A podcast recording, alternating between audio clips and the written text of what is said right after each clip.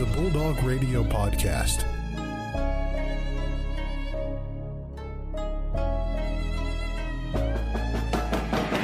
The Ferris State Bulldogs have upset the nation's number two ranked team. Wide open. Taylor is going to take this one to the house. Touchdown Bulldogs.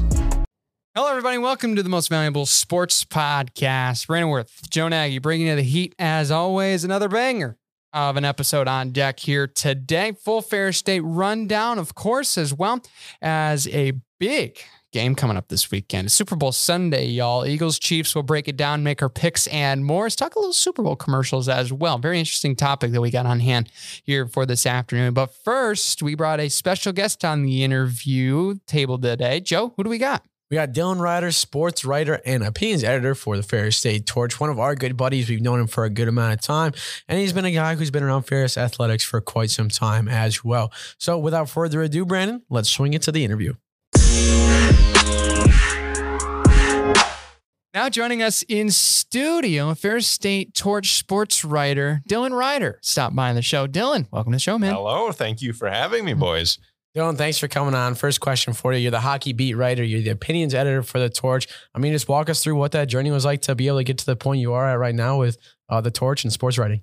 Well, uh, interesting story. I think uh, we established on our, our Torch uh, podcast last year. Uh, never really was into sports much. Don't really have a sports background, um, like you know Brandon Worth or um, Jeffrey tearing like thirty eight ACLs. Yep. Yeah. So that was a surprise to you boys when I when I was talking about that. Um, I always liked writing. Uh, and then sometime in high school, I was, I was like, you know what? I, I like sports now, and this is my personality now. Uh, This will become the personality for the rest of my life. no, no, for real. I watched one YouTube video, and the dude made sports funny, so I was like, I like this now. Um, but coming here uh, in 2021, I was taking a journalism class because I think it was part of uh, the sports com major. There was something in there. Um, then I heard about the torch and I joined the torch shortly after. Shout out to Brendan Sanders for giving me a job, even though I didn't have a resume. Uh, just a word of mouth type thing. You're just like, yeah, I can do this. uh, yeah, essentially, I pulled up with nothing, no resume, no portfolio. He was like, "I'm gonna, I'm gonna, I'm gonna take a shot on you." But after that, uh, joined sports for Brody since I was interested in that. Started off with golf, which I have a love hate relationship with golf. Mhm. And then started covering hockey, and and at that point, I knew I, I really liked hockey. Um, I Yeah. loved.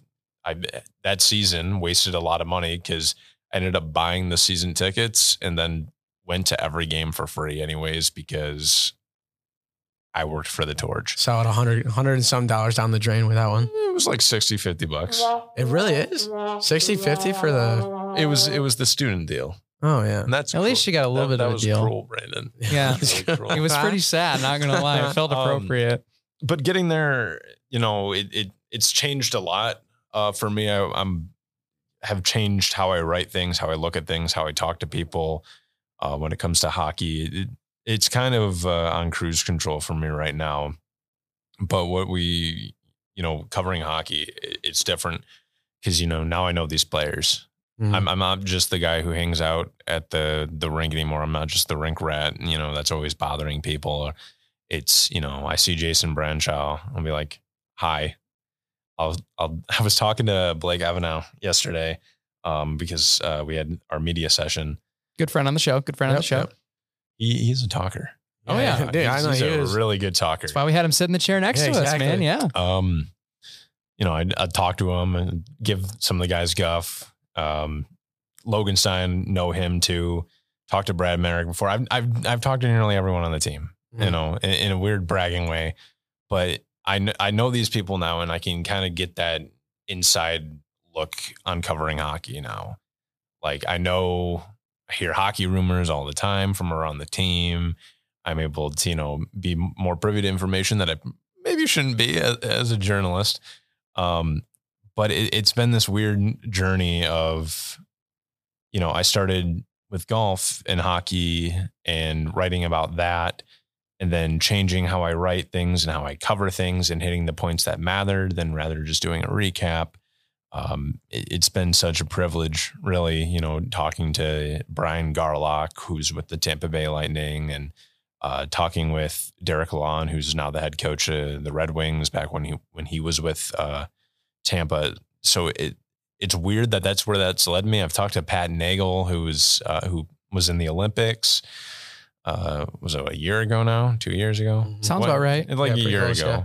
So it's these weird connections uh, working through the torch and being around athletics and just knowing the people there that has led me to this just kind of culmination of where I'm at now. And I'm, I'm extremely grateful for it. Yeah, and then I know you talked a little bit um, some of the things that you've enjoyed, but what specifically has drawn you into the love of writing for sport and being a sports journalist?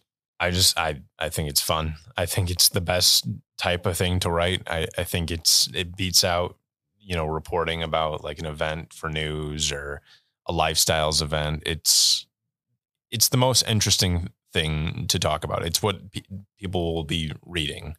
Eyes are on sports, not I mean, for the most part, eyes are on sports. Yeah, that's where the money is too. There's so much there. There's so many, you know, I mean, it's lesser with college and lesser with my writing. There's so many, you know, plot lines that you can follow that you can't really follow in a um, just a new story. Like when I'm writing hockey, you know, who's going to transfer at the end of the year? Who are we getting in the early signing period? Who are we signing over the summer? Who are these kids? How are they going to perform? I, I feel like that has what's kept me going. Um, being able to write hockey opinions and sports opinions too, and then being able to live rent free in people's heads. That's what keeps me going too. Yeah. Um, but it's it's just being able to combine passions of, you know, I, I used to be a stellar writer in like third grade. um, didn't really my, write much in uh, high school. So getting back to that and kind of combining that passion of writing and then just writing about what I like to write about, I I think that's uh, just genuinely the best thing you can do. And finding that beat or that niche that you know and you can write about passionately, and you know it's it's something you care about. You're not doing something you don't care about. I I feel like that's what keeps me in it, and that's what keeps drawing me back to it every time. Yeah, for sure. And uh, one of your articles about the student section at the hockey uh, kind of brought up a, a, a, couple of good reactions um, from some people. I mean, you were talking about how somebody really just looked out for your Facebook and then sent you a DM saying, "Hey, trash article." Yeah. Uh, yeah. You mind just walking us through what that was like, being able to, you know, get one of the bad reactions out of uh, somebody who read the article? You know, um, you you boys have attended uh, stack meetings, so you know mm. what it's like to, you know, kind of be on the end pull short stick and maybe not have written the best article. Sure. Mm-hmm. Um, that article in particular that you're talking about, Joe, was written in like two hours because um, I screwed up my section and needed, I needed an opinion.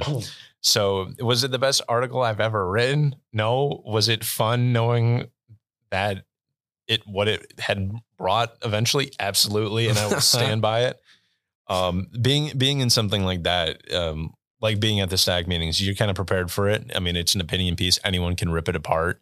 Um, anyone can tell me it's terrible. That's fine. But when it when it comes down to this particular guy who decided to look me up on Facebook and tell me how bad my article was, he like he made he made good points, right? Yeah. I, I maybe missed something missed something there where maybe this the student section is lazy, but that that wasn't I wasn't saying this is the best student section in the United States of America. Right? I'm saying they're getting better. Mm-hmm. I've I've been to hockey for the past two, like not two years, maybe nearly nearly say, two, yeah. years. Yeah, like year, years, year and a half, year and a half. Um, and I, I've seen how abysmal our student sections are. I've seen how abysmal they are in just general, but at hockey, it makes me sad. So he, he kind of, I think he kind of missed the point that I was just trying to say that they're getting better. But I think I think you just way too focused on how much like because the guy was or because Harrison was talking about that. Mm-hmm. He was saying how that guy came like went here when like our student sections were great. Yeah, and I'm just like it's not gonna be that good, but like it's not gonna be as good as the olden days. But. No, I mean you got to think of that in the way that COVID decimated pretty much everything. Mm-hmm. So there was there was a gap in years between like 2020 and then maybe early 2021 where we had no fans, which in turn ushers in these people who aren't a part of this hockey culture or this student section culture at Ferris. And you, you can see it in every sport. And I think it's just now getting better and it will continue to be better. Part of me thinks that, you know, with what uh, athletics has for hockey, it, it's limited. Mhm. Um, those aren't the best seats in the world.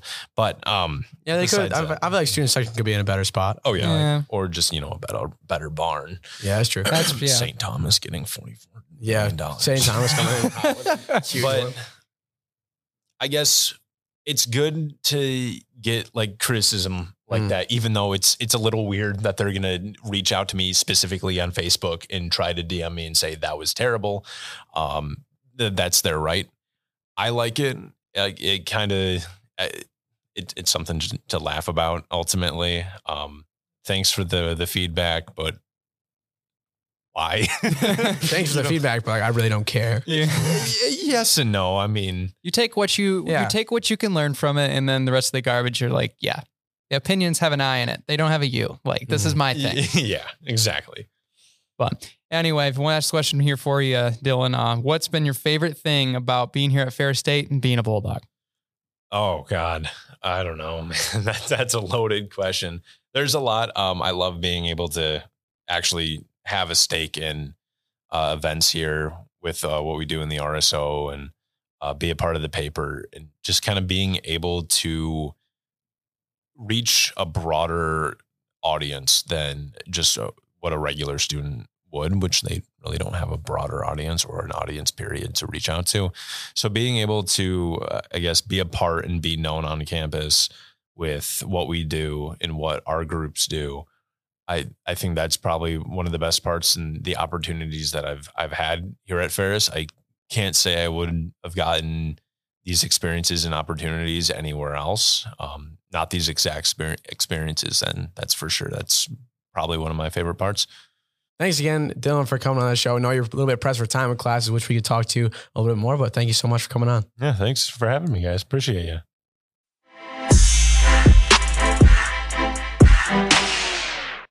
Big thanks to Dylan Rider for jumping on the pod. Appreciate having him along, as well as if you know anybody else out there that wants to sit in a chair across from me and Joe with a microphone and a headset. More than happy to have you. Make sure you follow us, message us at the MVSP, and we will make it happen for We you will. as much We as we promise can. It will. Yeah, we got a lot of big stuff going down, Yeah. and we got movement stuff moving around, and schedules moving around here with our whole partnership ordealio. Mm-hmm. Uh, but we'll make sure it tries to happen. I'm sure we'll make it happen Yep. for you guys. We will.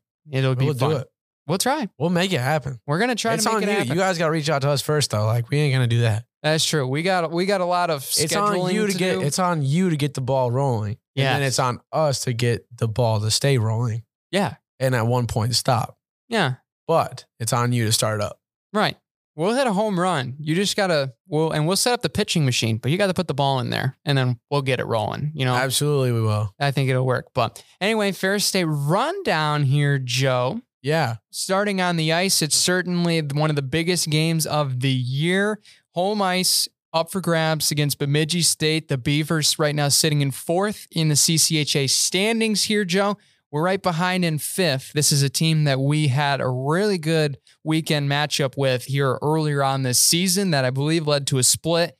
And it feels like after this last weekend, it is full steam ahead, hungry. Let's get revenge right now in front of this crowd because it is time to go and the time is now. Yeah, dogs are rolling, man. I mean, especially off these past couple of games, we've been able to steal a few that not a lot of people thought we were going to be able to get, especially against Bowling Green. I mean, they didn't get any uh, against Minnesota State, but you really can't knock the boys because they played really well despite the scores uh, being kind of one sided there. But especially getting a big win against Michigan Tech and getting that split too. You look at where we're going to be at for this game, and it's a must win for both of these because if you don't, you can kind of kiss the home ice goodbye. However, Bemidji right now is fallen a little bit from where they were at the start of the year. They were near the top, kind of ranked in the top 20, flirting with getting into those uh, 19, 18, 17 spot overall in the country. But as time has gone on, they've slowed down a little bit with their abilities. However, they're coming off a, a weekend where they really want to get this too. I mean, it's a spot where only one point separates them here. They lost both times to Michigan Tech, so they didn't get anything there. They're going to be coming in and really going to want to have an upset. We split with them last time. It's going to be interesting. I know Noah played really well last time we were there. I know Noah and Logan both played really well when we were in a, in a, Ingleglaben. I don't even.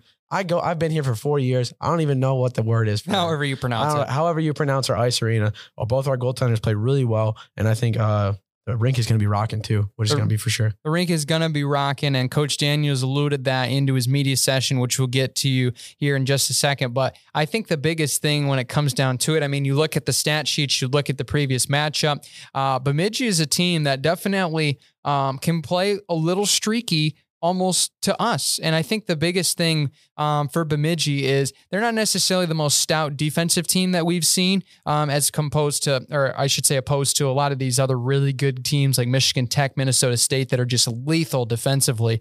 Um, but one thing they do is they take of the puck really well. They don't, you know, they don't give out penalties very often. They're actually best in the CCHA um, with least amount of penalties per game, uh, which we actually have the second highest. But I mean, when it comes to overall shot percentage and a lot of these other offensive categories, we're right there with them, if not better. And I think that's a huge boost going into this weekend. And I think right now, if we can string together some good opportunities, I think we're going to be in really good shape for this matchup. And I think really with the crowd being a huge factor, I think that really the whole coaching staff, the whole team, they're ready to go. Coach Daniels is ready to go, as he alluded to in this week's press conference. Yeah, well, it was great last weekend. It was it was rock, and it it had uh, quite a bit of atmosphere. A lot of it was electric in that rink, and that was both nights, start to finish.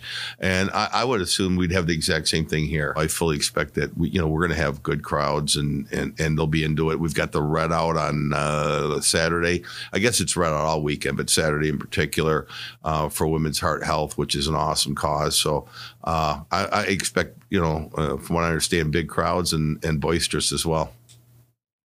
There you have it. Coach Daniels is ready to go. So you better be ready to go. 607 on Saturday, 707 on Friday night for hockey and with home ice up for grabs in the playoffs. Can't wait for it, man. I'm excited to work it. I know uh, we're excited, to, especially with our hand in red out. It's going to be an incredible day, and we can't wait for it. But before hockey gets going, we got basketball for this weekend as well. Men's and women's, we're going to be taking on Saginaw Valley State and Wayne State. Wayne State first on Thursday, Saginaw Valley on Saturday. Men's are going to be playing at uh, 7.30. Women will be playing uh, right before that tonight for us. And then Saturday, it's going to be a 3 and 1 o'clock tip-off. Uh, same thing, men's go second, women go first. So Wayne State here for both men's and women's. They're kind of middle of the table. I'm pretty sure they're a team that can still really do some damage if you're not careful enough. Uh, but still, you're gonna really try to come off, a, especially for the men's. You're gonna want to come off a loss to Parkside. Uh, you know, you are kind of back onto it. You're what is it? We're seven and one or eight and one in the past nine games. So we're on. We got the momentum going, but especially when you get a loss against a team that you know you're really trying to edge out for that top spot, it's tough. But getting back on track is going to be the name of the game. Yeah, I think definitely after we had that little skid up north um, and falling to Lake State, we've definitely got it back on track. Parkside, I think, was just a bad game. You throw that one out. You didn't play our best basketball. Parkside could not miss in the second half. It happens, right? That's basketball. Uh, but I mean, when you look at it, uh, I think there's a lot of things that you can see um, in this upcoming matchup. I mean, Wayne State isn't necessarily as high powered of an offensive team as we are, especially shooting the rock. We're number one in the GLIAC. They're number 10. Um, so it's opposite ends of the spectrum. So what are you going to do if you're Wayne State? Well, you're going to try to do everything you can to make sure that you wreak havoc on us playing offensively uh, and try to at least slow the game down so you get enough of those opportunities to try to net yourself um, a good spot offensively. So I would expect them to throw a lot of different defenses at you potentially. Um, I mean, we saw the earlier matchup this year when these two teams played, and it was certainly one of those kind of games where you were like a little bit on your seat at parts of the game where it kind of got off to a little bit of a slow start, but we ended up getting the job done in handy fashion there. Um, but I think that the way that we can play, and I can't stress this enough when we when we look at it. I mean, as far as while we play, if we can out rebound teams, we can take care of the basketball. We're going to be in such great shape. And it's really, it's really just like non-comparable. I mean, the last time we played this team, we out rebounded them by 20. That gives you that many extra chances to put the ball in the hole. And you can't, you know, like not every team can do that.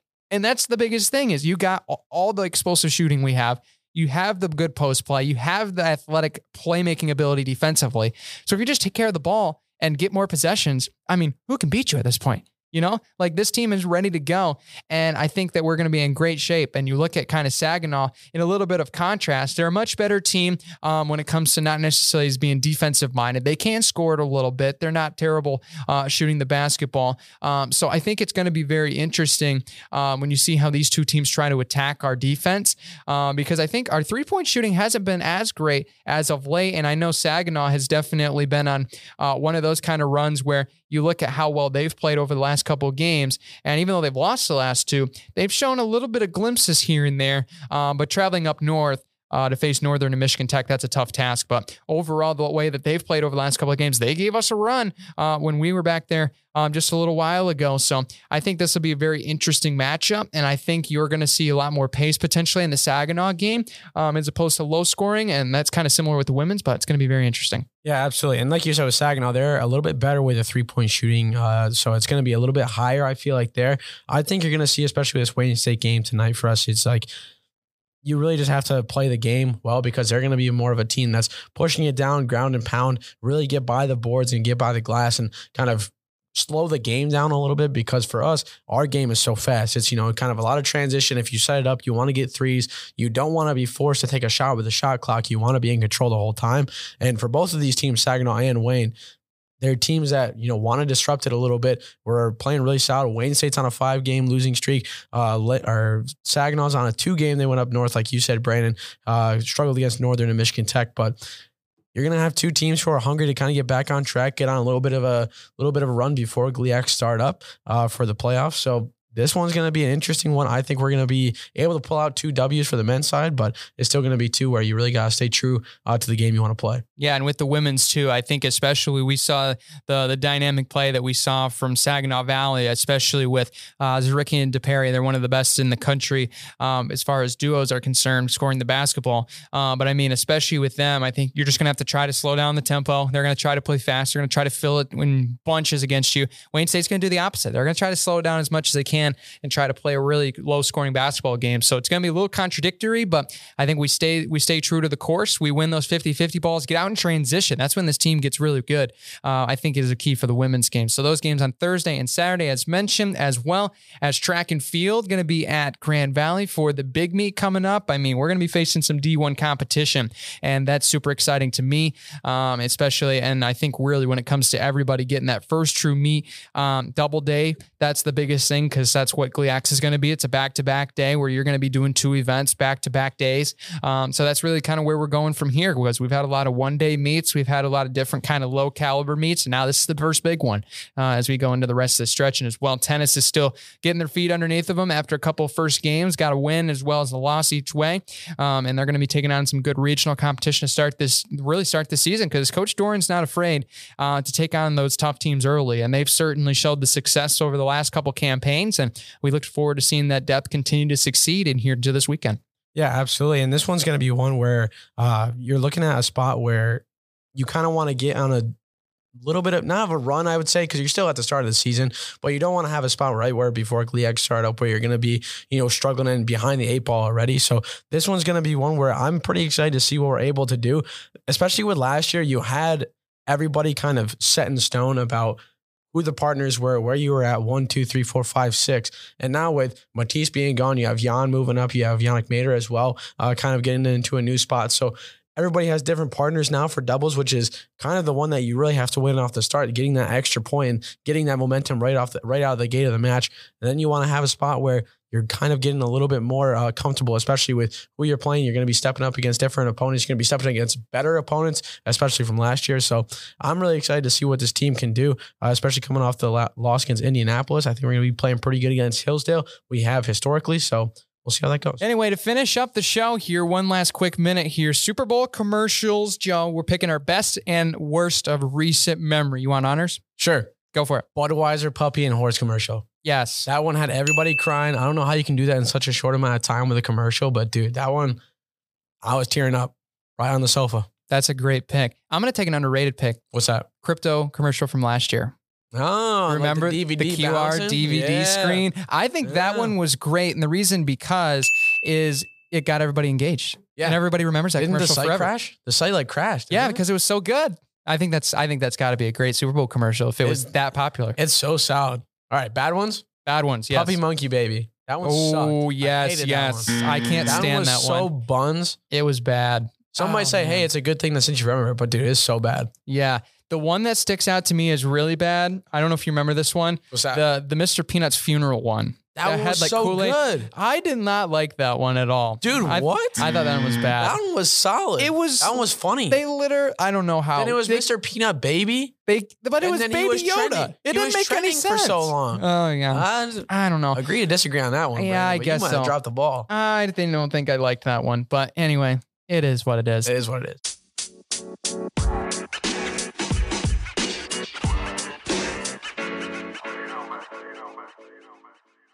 It's Super Bowl Sunday coming up, everybody, and what a weekend that is going to be. Woo. It's one of the best weekends in sports, man. It's it rivals almost everything. It's one of my favorite sporting events to watch, especially with these two teams going down. It's the Chiefs versus the Eagles. It's the brothers Super Bowl.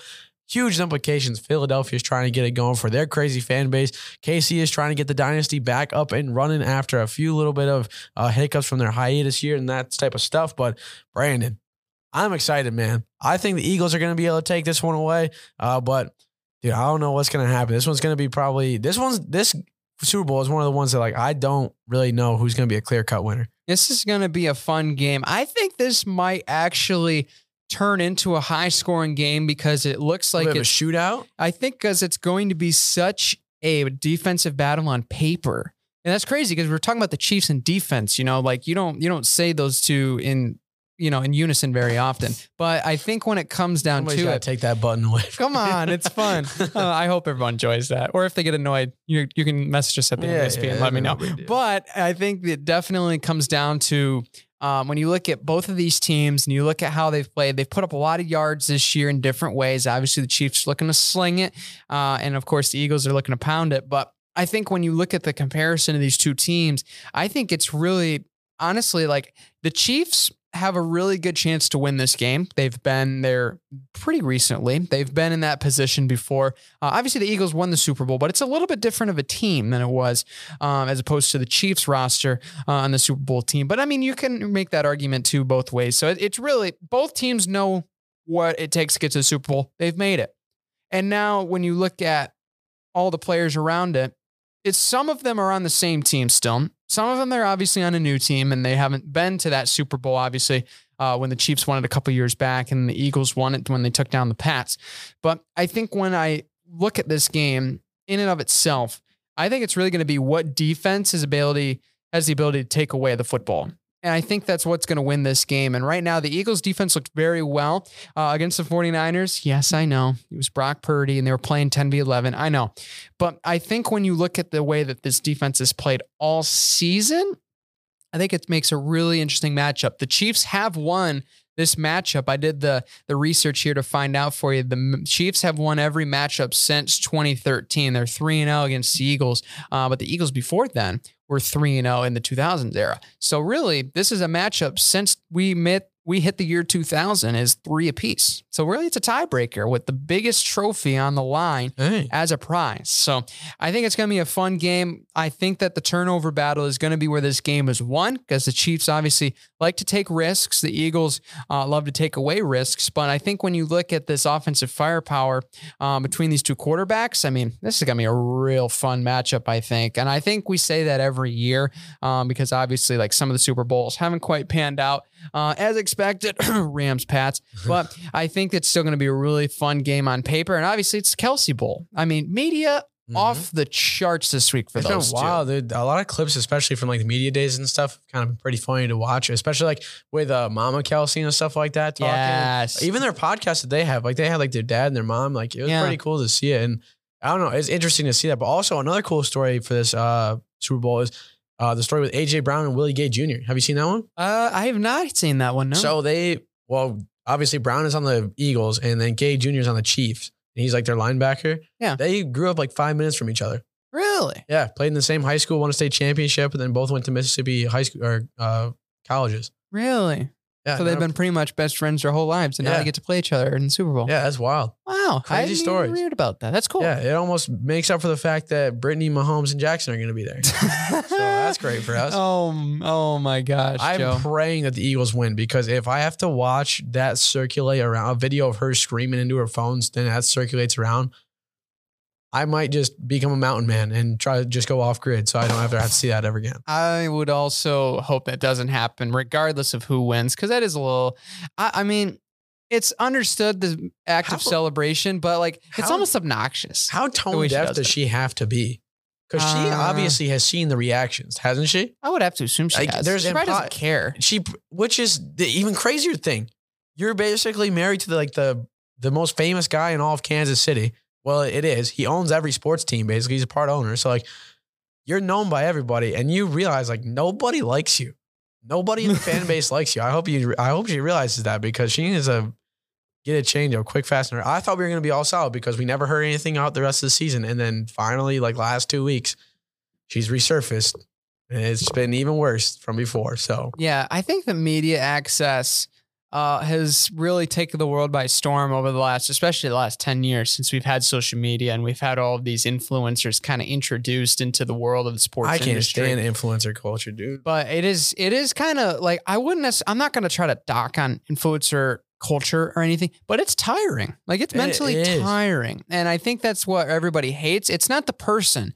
I don't think it's I think really it's just the culture. Really. it's really everything around it that makes it that much worse. But anyway, besides that point of view, I mean, we do have a good football game that it's going to be taking I place. say I could have ranted on about that for the whole rest of the episode. Yeah, maybe we'll have to maybe we'll have to bring that up. just a solid hour of just how much we don't like influencers. all about influencers. but I think the when you look at the road uh, that the Eagles have taken, obviously beating the Giants, a team they're very familiar with in division play, and then taking out the Niners, who are injury ridden. Some people are saying that this is a gifted road here for the Eagles. Which I mean, obviously, when you look at it in that perspective, yeah, they could have been in a situation where they had to have played the healthy 49ers, or they had to play uh, a really good team in the Cowboys potentially. Uh, but I think when you look at the the AFC and the NFC, I mean, it's just hard to get past the bind that the AFC is loaded. I mean, it really is because you You- look at the Chiefs where they've went first round bye, then they get the Bengals and they got the Jaguars in the second round. Those are two really tough teams. Now it kind of looks similar to me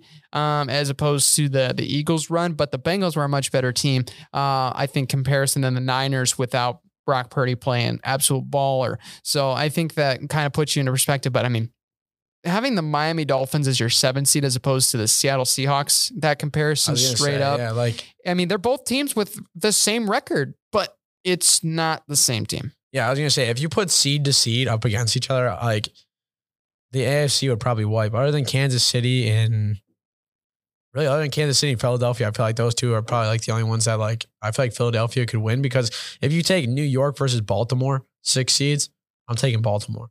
Ooh, I would actually take in the Giants, but that's just me. Well, this is the thing. When you look at these teams, Comparatively, they all the NFC sucks compared to the AFC. yeah, when you look at these teams healthy, especially the AFC, a healthy Ravens team, you would bet on over a healthy Giants team. Now, the Giants team's more gritty, but when you have Lamar Jackson, you have J.K. Dobbins in that Mhm. running game, I, it looks elite. Like that offense is hard to stop, and that defense will shut you down. Because you had three, it's just on the AFC side, you had three or four Super Bowl favorites Yeah, compared to the one on the NFC side. Bengals, Bills, Chiefs, one hundred percent. And on the other side, it's yeah, it's the Eagles It's- and the Niners. And Niners still like they were kind of starting to pick it up a little bit, but then once they only beat Dallas 19 to 12, I was like, yeah, they're not winning. Yeah, Even if Purdy was healthy, that would not have been a close game. yeah, and then um, obviously the Vikings are the most fraudulent three seed we've seen in a couple of years. So yeah. uh, I think when you look at these two teams, they have pretty similar roads. Um, but I think when you look at how this They're both going, 16 and 3 overall. Yeah, so everything is accurate there. And the reason I think when you look at these two teams and you see the comparison, especially in the offenses, I think you're going to see uh, a pretty much of it, it. It looks like it's going to be a slower game. Yeah. I think it, it's got to be because you're looking at the Eagles. They're going to be vamping the secondary. They're prepared to watch Mahomes try to sling it 50 times because that's the best way the Chiefs know how to win. And you look at the you look at the Chiefs defense. They're going to be trying to load the box and they're going to try to stop Jalen Hurts from running, and that's going to keep them more one dimensional and a much beatable team. Now, if obviously defenses execute, it's going to be a slower game. But that leads me almost into the counterintuitiveness of this is going to be a track meet. And I think when you've looked at the the last time these teams have played each other, I mean, the scores have been 27 20, 26 16, and 34, I believe it was 14. Um, and I think when you look at that perspective, I mean, I wouldn't expect necessarily a 50 to 50 type game, but this is a game that feels like it should be at least in the 2020s, if not the 30 30 type of range, because it's just one of those games that they're two good offenses, elite offenses, some of the best in the entire National Football League, and they're going to figure out how to dissect the defenses. I think that's for sure. I think it's really going to come down to that turnover game because if you can turn it over and you can turn it into points, I mean, momentum wise, absolutely through the roof. It's And game over. both of these teams, uh, I would say the Eagles know how to do it better, and that's why I think maybe I'm leaning towards the Eagles as my pick as of right now. Uh, but I mean, as far as you look at perception, I mean, this is the Chiefs' game to lose, 100. percent Yeah. I, I think so too. I the favorites right now are definitely Kansas City. I'm hoping Philly wins, but if anything, like if I'm really thinking with my brain here, it's probably gonna be Kansas City like 35 to 30 or something like that. It'll probably like or it might even come down to a field goal at the end. And Butker will just like go wild and hit like a 45, 50 yard field goal to win the whole thing. Winner. I'm hoping that Philly wins. I think if anything, what I think is Kansas City's going to come out hot, and then Philly's going to try to play catch up. They're going to go ahead at like near the end, probably like all of fourth quarter, probably like a touchdown, and then Kansas City's going to tie it up near the end, and then somehow there's going to be a turnover that Philly does, and then Kansas City's going to march down, and then Butker's going to Butker's going to win it for all the marbles. Ooh, okay. Uh, do you have a Mark s- that down. You're gonna mark that down. Okay. I think as much as I don't want it to happen, I think Kansas City's probably going to win 30, dude, 30, 33 to 30. 33 to 30, the final. I'm going to go with one of the two teams playing in the Super Bowl. No, I'm just kidding. Um, I think when it comes down to it, I have a buddy at my house. Uh, anybody, anybody knows him on the show. It's Ethan Hamilton, who was on the show a little while back. Big Eagles fan. Just grew up in like the Eagles. And to see him so happy over the last couple of weeks for how well the Eagles have played makes me want to root for the Eagles so bad in that sense, I feel like the Chiefs have a good chance to win this game. But I'm going to ride with him here. I'll play contrarian and pick the Eagles. And I think it's coming down to this thought just keeps punching back in my head three times. I'm saying this. I feel like the Eagles have a better chance and a better defense when it comes down to how this game is going to be decided. Is are they going to be able to take the ball away? And are they going to be able to score off of it? And when you look at that statistically, they're one of the better teams doing that. Mhm. And especially over the last couple of games, they've held a lot of these high scoring offenses to very little points.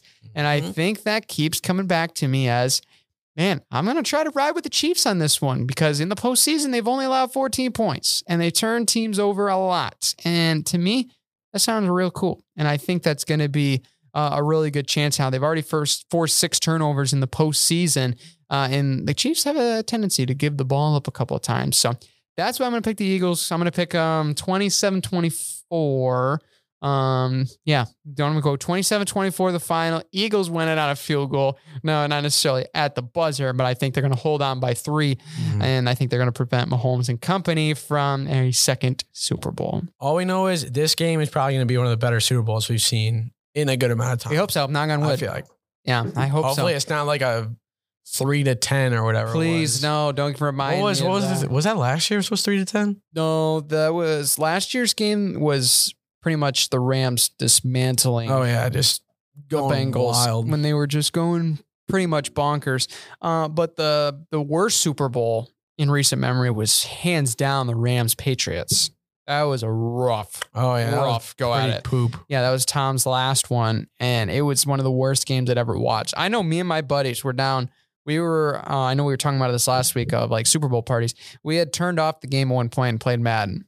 It was that bad. I believe it, dude. because it was bad. It was so bad. The game was stale. It was stagnant. It was a defensive slugfest, but it wasn't even exciting in that sense. Like teams weren't turning each other over. It was just constantly like, yep, missed pass, broken up, third down, punted away. Next team Three does and the same three and out. Three and out. All Just them in like, the red zone. Can we just hit the snooze button, please? Like this is a bad football game. Which But- then begs the question, like, how much do you want it to be like a high scoring with no defense compared to like a defensive showcase? That is know That is true. That It's- is So true. you gotta find the happy medium, but then it's also like it's the biggest game of the year. You, like that's the thing. Like Bears can't be choosers, I guess. You know, you either have a defensive powerhouse playing against a defensive powerhouse, or like now where you have two crazy good offenses. Yeah, the Super Bowl uh, that we're talking about, 2019. I just looked it up to double check the score. It's actually 13 to three. The final score was Oh yeah. um, for Mercedes Benz back Only in one 53. touchdown was scored, I think. Right? Yeah, it was pretty gross. So I think when you look back at it, um, I, I mean, the Rams Cincinnati game was fun. I would, I think I kind of, I take back what I said uh, about the. dis- it wasn't dis- like crazy one side. no, no, no, no. It wasn't really dismantling. I was more thinking of um, uh, one of the regular season games that they had, um, where I was maybe it was the Bengals that tore up the the Rams in regular season. I'll double check that, but no, the Rams Cincinnati Super Bowl was great, and I think that Cooper Kupp catch to seal it was prick, was Yeah. really freaking cool. Uh, the Tampa Bay KC Super Bowl, I mean that one you kind of saw coming with the storyline of that. It was like, yeah, Tom's gonna take this one. Like, are you gonna bet against Tom? He's getting towards retirement. You're not gonna make that bet. You know Mhm. that defense was elite, and they showed it. They turned Pat Mahomes a couple times, uh, and before that, that was the year that we really saw Patrick Mahomes get on the map when they won a Hard Rock um, in 2020 against San Fran. But I think it's still a really good Super Bowl. The one of the best Super Bowls that I could think of in recent memory, um, and I think they were really kind of both of them back to back was the uh, 51-52 back in 17-18. Oh yeah. so you had one. New England do the 28-3 against Atlanta, Matt Ryan in the th- with like three minutes left in the third quarter, and, and then the next year was Philly Philly in Minneapolis when Nick Foles came back to beat Tom Brady in the Super Bowl, even though Tom threw for 500 yards and the Eagles had ran all year with Carson Wentz, they ended up winning it with Nick Foles. And I was at four, what was it, 41 33? Yeah, the score was. That was an electric factory of a game. It was back and forth, and that Philly Philly play will be probably going down into the Hall of Fame from mm-hmm. Doug Pederson. Well, because wasn't that also one where the Patriots tried to do a Philly Philly and then Tom Brady hit, hit his hands and just popped right No, out? that was the year before that. Oh, actually, yeah. that's the irony. That was the year when they were playing against Atlanta. When I'm pretty sure because you know how many memes were on at halftime Oh yeah, of yeah, him dropping yeah. the Lombardi and then he ends up winning it after the comeback 23 and oh my gosh, what a time to be alive that was. Um, but I mean, there were some other ones in recent memory. Uh, I remember Super Bowl 50 more because of the um, the hangout more than it was actual game. I mean, Denver and Carolina was a well anticipated Super Bowl. That was a fun Super Bowl to watch uh, for a little bit, and then it got a little stale when Denver just absolutely shut down Cam Newton and that elite offense. But I mean, the year before that was probably the one that most notable to me was New England Seattle. You know, Oh yeah, Malcolm Butler at the goal line. giving it to Marshawn. Yeah, because I know I had uh, my buddy Steven was with me and we were watching the game, and basically down to the last couple of minutes, we had just I I was rooting for the Seahawks. I was a Russell Wilson fan when I was Yeah. growing up. I really liked the way he played as a kid. And so I was rooting for the Seattle. I was rooting for Seattle, the Legion of Boom, and he was rooting for the Patriots exclusively because I was rooting for the Seahawks. It, it wasn't like it was just one of those like, yeah, I'm gonna root against you. We're gonna make this fun. I'm like, okay, fine, let's do it. And yeah, and that whole final like minute was just absolutely bonkers in my basement. Absolutely bonkers of just me screaming after Kearse caught that juggling catch. Yeah, let's go. I'm running around in the basement, like stoked out of my mind. They're about to win the Super Bowl. And then, like, what was it? The next play or two plays later, Malcolm Butler jumps the route. Oh my gosh, against oh my gosh, against Ricardo Lockette and picks it off for the game winner. And I was so sad. And then see, Steven had his turn of running around the basement. I'm just sitting there crying with my hands and my eyes and my face. And I'm just Oh, like, poor Brandon. no. But that one, that one was pretty gross, and I'm pretty sure that it was worse because we didn't have school the next day. They'd already canceled off the school, uh, I think, at that point, and which had only happened one other time. Which that was probably my favorite Super Bowl I remember watching as a kid, and that was uh, back in uh, 2009. Uh, if you remember, Santonio Holmes, the tiptoe Mm, catch against. Arizona, that was my favorite because that one. Um, that was a fantastic football game. It was absolutely fantastic. And the whole way that that game went down, Uh, I mean, James Harrison, the interception, that was by far my favorite game. We and I remember specifically we had a snow day, so I could watch that whole entire game. Um, and really, I think there was one Super Bowl that was on my birthday. I remember uh, back in uh, what was it, 2011, um, and it was in Arlington. It was Green Bay against Pittsburgh. Everyone was picking Pittsburgh, including me, and then Green Bay won, and I was like pretty sad. But any end of the day, So sad. there's been a lot of good Super Bowls in recent memory, and I hope we have another good one this year. Uh, hopefully, some good commercials, which we talked about here earlier. Um, but I think there's going to be, I think the overall environment, I think with Rihanna doing the halftime will be cool. Um, and I think hopefully nothing gets too exorbitant. Uh, but I think when you, it comes down to how that whole Super Bowl is going to take place, I think that really it's kind of interesting that we have it in Glendale every year, especially for like, you know, you'd almost wanted to wonder why it's not necessarily uh, in a place with more football prominence, which I understand it goes up for bid, and I obviously understand that. Uh, but I mean, like, uh, like Glendale is put in there like quite a bit, you know, like they got they had the 2008 Super Bowl uh, when the undefeated Patriots lost to the Giants and Eli Manning. Then they had that that the year of the, the interception at the goal line by Malcolm Butler, um, which was 2015 and now they're having another one here. So, but you almost wonder like Hard Rock doesn't get as many games, even though like they used to be like one of the more prominent ones. There hasn't been one in Ford Field in a long time. Um, but it's very kind of interesting the fact that it's kind of always stayed in like Arizona, Miami, Atlanta's had a couple of them. it hasn't moved around as much as it used to. Yeah, like I love like I love the idea of having it in uh, New Orleans. Like I think that would be fantastic. I would like it where if it was just like a whole like rotation of everybody. yeah, I think that'd be cool. I mean, obviously, I mean, I guess some would not can like some of them kind of some of the stadiums are bad. yeah. I mean, I go in some of them, but Yeah, like I think it would be nicer if there were more rotation. I know obviously the money is part of it, but I think the reason why they don't have it in New Orleans is because they want to keep the lights on. But I think when it comes down to it, I think that Super Bowl would be fun. I mean, the Harbaugh Bowl was cool. I thought that was great. I want to see another Super Bowl like the Harbaugh Bowl, and that's why I think what everybody wants with the Kelce brothers going against each other. And I think it's a great storyline, and I think it'll be cool. So I think this will be a really fun go at it, and I mean, it'll just be very interesting here. So I'm picking the Eagles. Joe's picking the Chiefs. We'll see how it goes on about uh, here coming up on Sundays. Our go-to food that you're going with, Joe? Obviously, chili. for me, Yeah, you're going with chili, right? absolutely not. What? I we literally said I don't like chili. that's a ter- that's a bad take. That's a hot. That's not even a hot take. That's a cold take. I feel like a lot. I feel like more people agree with me that I don't like chili than people actually like. Okay, we might have to we have to might have to make a poll for this. I think okay, you would probably say I, I almost want to bet you're going to do this that my Mr. Peanut commercial take is as bad as the chili take, vice versa. My take is way better than that. What? Everybody liked. Everybody liked Mr. Baby Peanut. You know how much that was trending? No. Okay, it was trending If you were to because if you were it to go was up a on the bad street, plot. if you were to go up on the street and say, "Hey, what do you don't like more, chili or the Mr. Peanut commercial from the Super Bowl a few years ago?" People would say chili. More people have had and loved chili than probably have seen the commercial. I doubt it. Uh, I don't know. We might have to fight. Here's a, okay. we might have to fight this one over. We might have to. I don't know. Might might be, Brandon. I don't know, man. I don't know. I know we talked about this in the first half, but what makes a good Super Bowl commercial? I say it's got to be like engaging and not stupid, Okay. which is a pretty broad thing, but I feel like it's easy to figure out. Yeah. Just not the puppy monkey baby one. that was a lot going on, which I thought that was the same concept of why I picked Mr. Peanut one. There's a lot going on.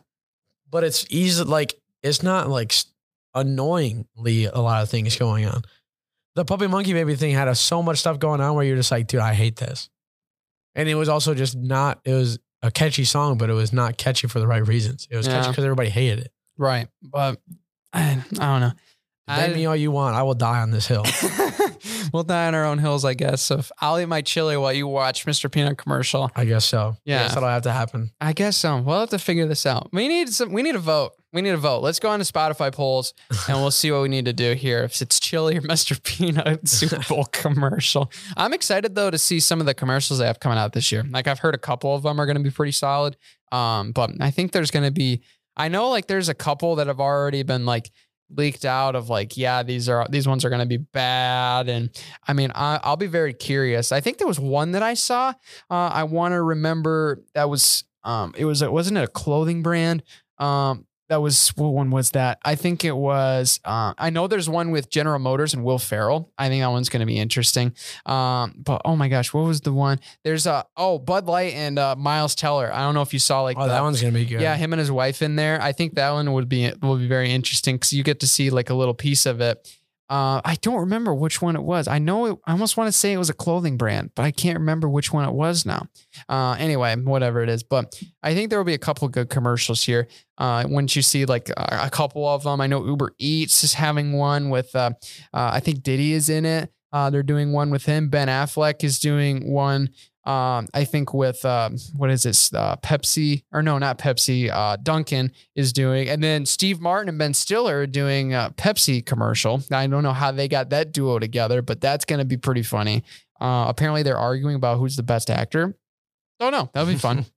I think there'll be a lot of good commercials. Hopefully, some better than the Mr. Peanut commercial. Oh, that's all I can say. Yes, we'll see. We will see. Yeah, I don't think that's a terrible commercial, by the way. It's not like my favorite or anything like that. Yeah, but I, I just think- thought it was a good commercial. I thought like if you put it on the scale of good to bad, I think it leans over halfway on the bad side. And then it was one of the first ones that came to my mind. I'm not I'm not recog- I'm not really going back on my uh, on my take here that it's not I respect it, I- man. I respect bad. it. I think it's not a great commercial, but I'm not gonna say it's like the worst commercial. I mean, I've definitely. I mean, the honest first one was Puppy Monkey Baby that came to mind. But I had to pick another one, so. Uh, but I think that one might go down as one of the worst. I'm pretty sure Gronk and Deion Sanders are also in one, so be very interesting. But anyway, enjoy the Super Bowl, y'all. And if you watch this episode or listen to this episode before, we thank you for tuning in. Thanks for Dylan Rider for stopping by on the show. Pleasure to have him along the ride as well um, as we get more scheduled interviews and a lot of great content coming up here for the rest of the year. But until next time. Take care, everybody.